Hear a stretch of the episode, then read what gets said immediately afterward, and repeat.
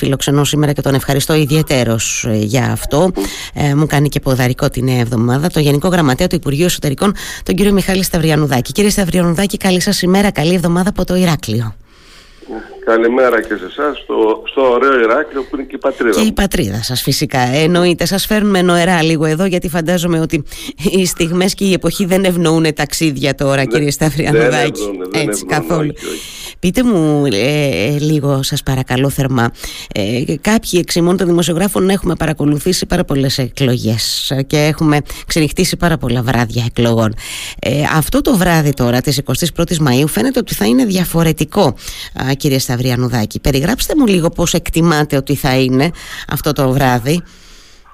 Ε, με βάση την προετοιμασία που έχουμε κάνει εδώ και πάρα πολύ καιρό, οι φετινές εκλογές θα έχουν κάτι το ιδιαιτερο Δηλαδή όλοι οι δικαστικοί αντιπρόσωποι θα εφοδιαστούν με ένα σύστημα που λέγεται SRT, το παλιό tablet που λέγαμε, που είχε δοκιμαστεί στις εκλογές του 19 στο περίπου 30% των εκλογικών και λειτουργήσε άψογα με αποτέλεσμα κλείνοντας οι κάλπες σε, ανά την Ελλάδα θα μπορέσουν να μεταδώσουν ηλεκτρονικά, τηλεφωνικά μέσα από αυτό το σύστημα, ούτως ώστε σε λιγότερο από δύο ώρες να έχουμε ένα πολύ υψηλό ποσοστό των αποτελεσμάτων των ψηφοδελτίων και πολύ γρήγορα το σύνολο. Της επικράτειας, δηλαδή το 9 η ώρα είναι ένας στόχος του να έχουμε σχεδόν το 80%, άρα πολύ καλή προσέγγιση όσον αφορά το που πάμε ως προς το εκλογικό αποτέλεσμα. Ναι, και η στόχευση είναι αφενός με πολύ γρήγορα να έχουμε το 100% και από την άλλη μεριά ο στόχος είναι το να μπούμε σε μια διαδικασία μετάδοσης αποτελεσμάτων στα αγροδοσίες η οποία να έχει ολοκληρωθεί κοντά στα μεσάνυχτα για την, ε, το πώς πηγαίνουν οι βουλευτές στους κατατόπους νομούς. Κάτι το οποίο μέχρι σήμερα μας πήγαινε σε ορισμένες περιπτώσεις στα ξημερώματα, ίσως και κάποιες οριακές και την επόμενη μέρα. Ακριβώς, ακριβώς. Καλά τα λέτε και καλά τα υπενθυμίζετε. Δηλαδή θα είναι κάτι μοναδικό αυτό εκεί γύρω στα μεσάνυχτα να έχουμε και καλή εικόνα για τη σταυροδοσία, κύριε Σταυριανουδάκη. Ναι, ακόμα και στους μεγάλους. Στις μεγάλες εκλογικές περιφέρειες θεωρούμε ότι γύρω στι 12 ώρα θα έχουμε πολύ μεγάλη προσέγγιση το που πάει η εξέλιξη των, της σταυροδοσίας των υποψηφίων βουλευτών.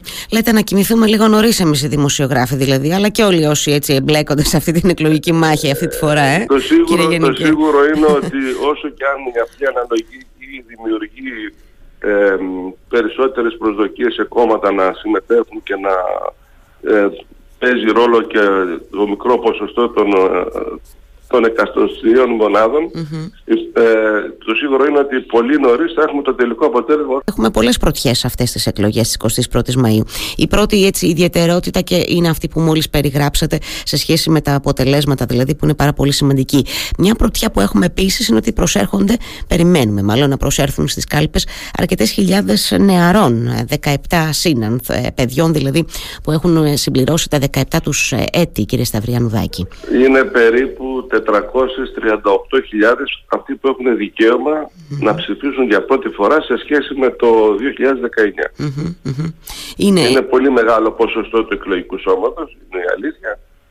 Και επίσης να πω και μία άλλη πρωτιά, η οποία τη θεωρώ σημαντική άσχετα αν στο μέγεθος που όλοι προσδοκούσαμε δεν έφτασε τον αριθμό που όλοι θα θελαμε ότι είναι η πρώτη φορά που θα υπάρξουν Έλληνες του εξωτερικού 22.816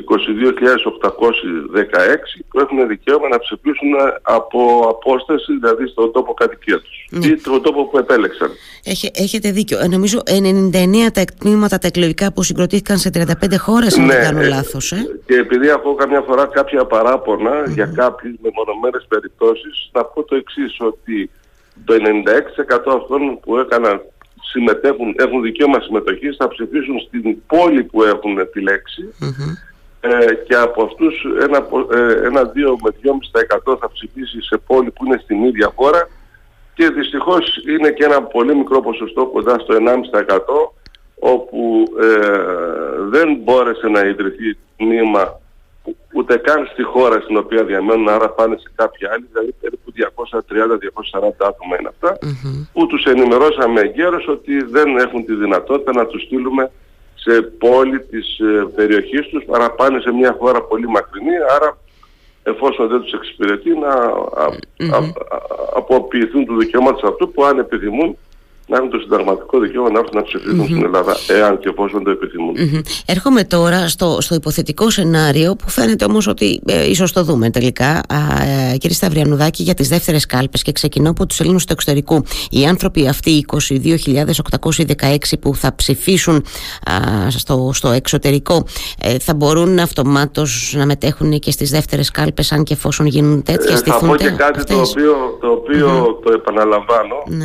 είναι ότι αφενός μένει συγκεκριμένοι σίγουρα εάν δεν αποποιηθούν γιατί κάποιος μπορεί να είναι π.χ. στην ελλαδα και έχει δικαίωμα να πει ότι αναστέλω αυτό το, αυτό το δικαίωμα γιατί ξέρω εγώ τον Ιούλιο αν γίνουν εκλογές είμαι στην Ελλάδα για διακοπές άρα ψήσω εκεί. Mm-hmm. Έχουν, μέχρι και σήμερα που μιλάμε συνεχίζονται οι αιτησει με την έννοια πια ότι όποιος πλέον πάνω κάτω με την υποθετική ημερομηνία των 2, της 2 Ιουλίου ε, θελήσει να ψηφίσει για τις 2 Ιουλίου που είναι πιο στανταρισμένη ημερομηνία ε, σε αυτές ε, όποιος κάνει αίτημα τώρα που μιλάμε και χοντρικά να πω μια ημερομηνία γιατί ακριβώς την ημερομηνία της Βουλής δεν την ξέρουμε ακριβώς. Περίπου μέχρι και τις 20 Μαΐου θα έχει δικαίωμα να, να συμμετέχει πρόσθετα στην, ε, στην εκλογική διαδικασία της 2 ε, Ιουλίου.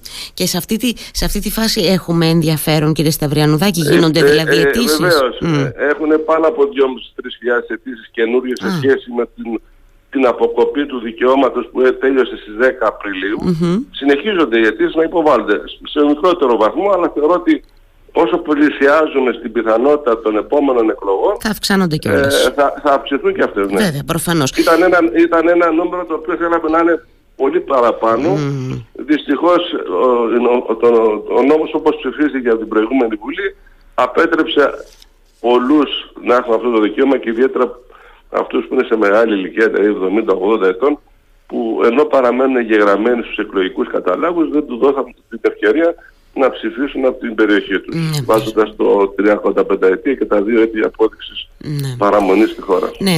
Η αλήθεια είναι ότι σε εισαγωγικά έτσι α, κόπηκαν, πώς να το πω, αρκετοί άνθρωποι που ενδεχομένως θα θέλουν να μετέχουν σε αυτή τη, τη, τη, διαδικασία. Το ίδιο ισχύει και για τους ετεροδημότε τώρα, κύριε Σταυριανουδάκη, ενώ για τις δεύτερε κάλπε. Να πω και σε αυτό ναι. ότι οι ετεροδημότε είναι με βάση τις αναθεωρήσεις. Δηλαδή θα ψηφίσουν ως ετεροδημότες ε, έχουν αιτηθεί 115.000 για αυτές τις εκλογές όσοι είχαν αιτηθεί μέχρι και 28 Φεβρουαρίου που είναι η πρώτη αναθεώρηση του 2023 ε, όσοι αιτήθηκαν μέχρι 30 Απριλίου θα έχουν δικαίωμα ως ετεροδημότες να ψηφίσουν στις εκλογές ε, του, τις πιθανές εκλογές του Ιουλίου. Ακριβώς. Πάνε στη δεύτερη αναθεώρηση.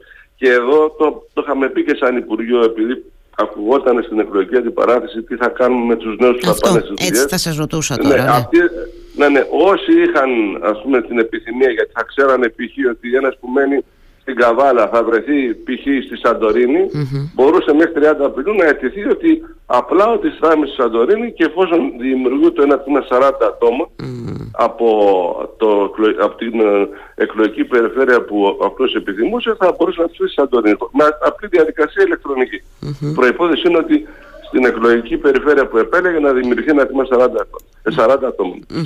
Εκεί υπήρξε βέβαια, αν δεν κάνω λάθος ε, κύριε Γενική και έτσι μία, α, πώς να το πω, ε, μία αντιπαράθεση, μία αντίδραση από, τον, από την αξιωματική αντιπολίτευση σε σχέση με αυτό, ε, με, το, με τους ανθρώπους που ενδεχομένως έτσι, αν υπάρξουν δεύτερες κάλπες στις 2 Ιουλίου δεν θα μπορέσουν τελικά να προσέλθουν γιατί θα βρίσκονται θεωρώ αλλού. Όμως, θεωρώ όμως έχοντας τη γνώση και την εμπειρία το πώς διαμορφώνται τα εκλογικά δεν θα ήταν πολύ εύκολο ε, τελευταία στιγμή να μπορέσει ο καθένας να ψηφίσει όπου θέλει.